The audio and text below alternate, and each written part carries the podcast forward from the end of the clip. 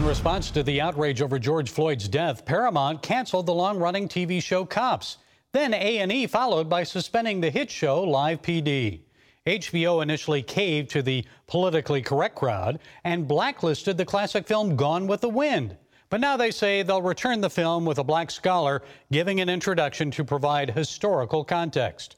Also, there are changes in cartoons. In HBO's updated Looney Tunes, Elmer Fudd, a hunter, will no longer carry a gun as he hunts that wascally wabbit. Is America overreacting, or are these cultural changes justified in light of the George Floyd tragedy and demands for social justice? Well, here to weigh in is Christian apologist, speaker, and author Alex McFarland. Alex, it's good to talk to you again. So, is this something new, or did you see these demands for cultural change coming? Wow. Well, thank you, Gary. It's great to be with you again. I think 2020 is going to be the year that we remember uh, there was a cultural shift in America that, apart from the intervention of God, was paving the way for the overthrow of America. It's very sad. We've lost our moral compass and we're losing our ability to think rationally. And, and all of these all of these changes in what they call cancel culture, cancel this, you know, discontinue that, pull down statues, uh, rewrite history. It's not going to change anything until there's a change in the human heart.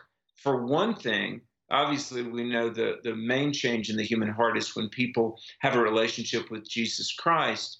And that's the fundamental change all people need.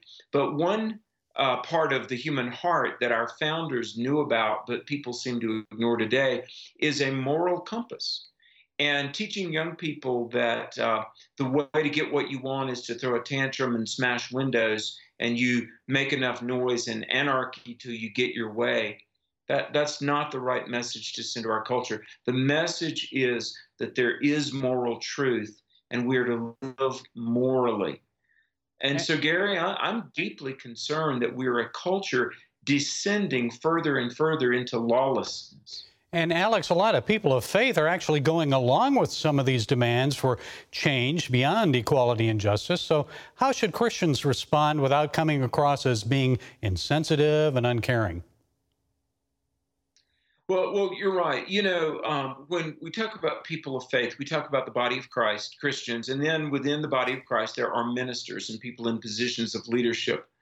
And I, have got to say, and, and by God's grace, I've um, in the last 30 years pastored two churches, spoken in 2,200 churches.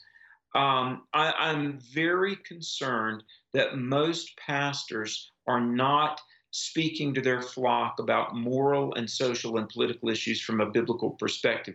The Barna Research Group shows that 74% of adult parishioners want their clergy or their priest to speak about moral and political and social issues from a biblical perspective, but but most aren't. Uh, only 12% of pastors do. And so a lot of people, especially young people, are not really grounded on how to speak truth and know truth and think critically, think biblically, because um, the, the clergy are not feeding the flock.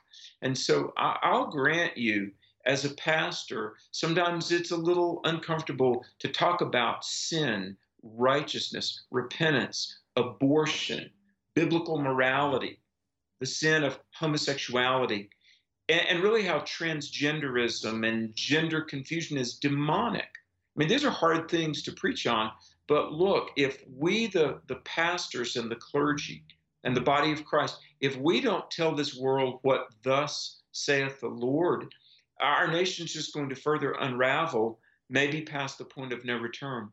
Well, I guess it begins there, does it not? Alex McFarland, we're out of time. Author, speaker, educator, thank you for joining us. God bless you.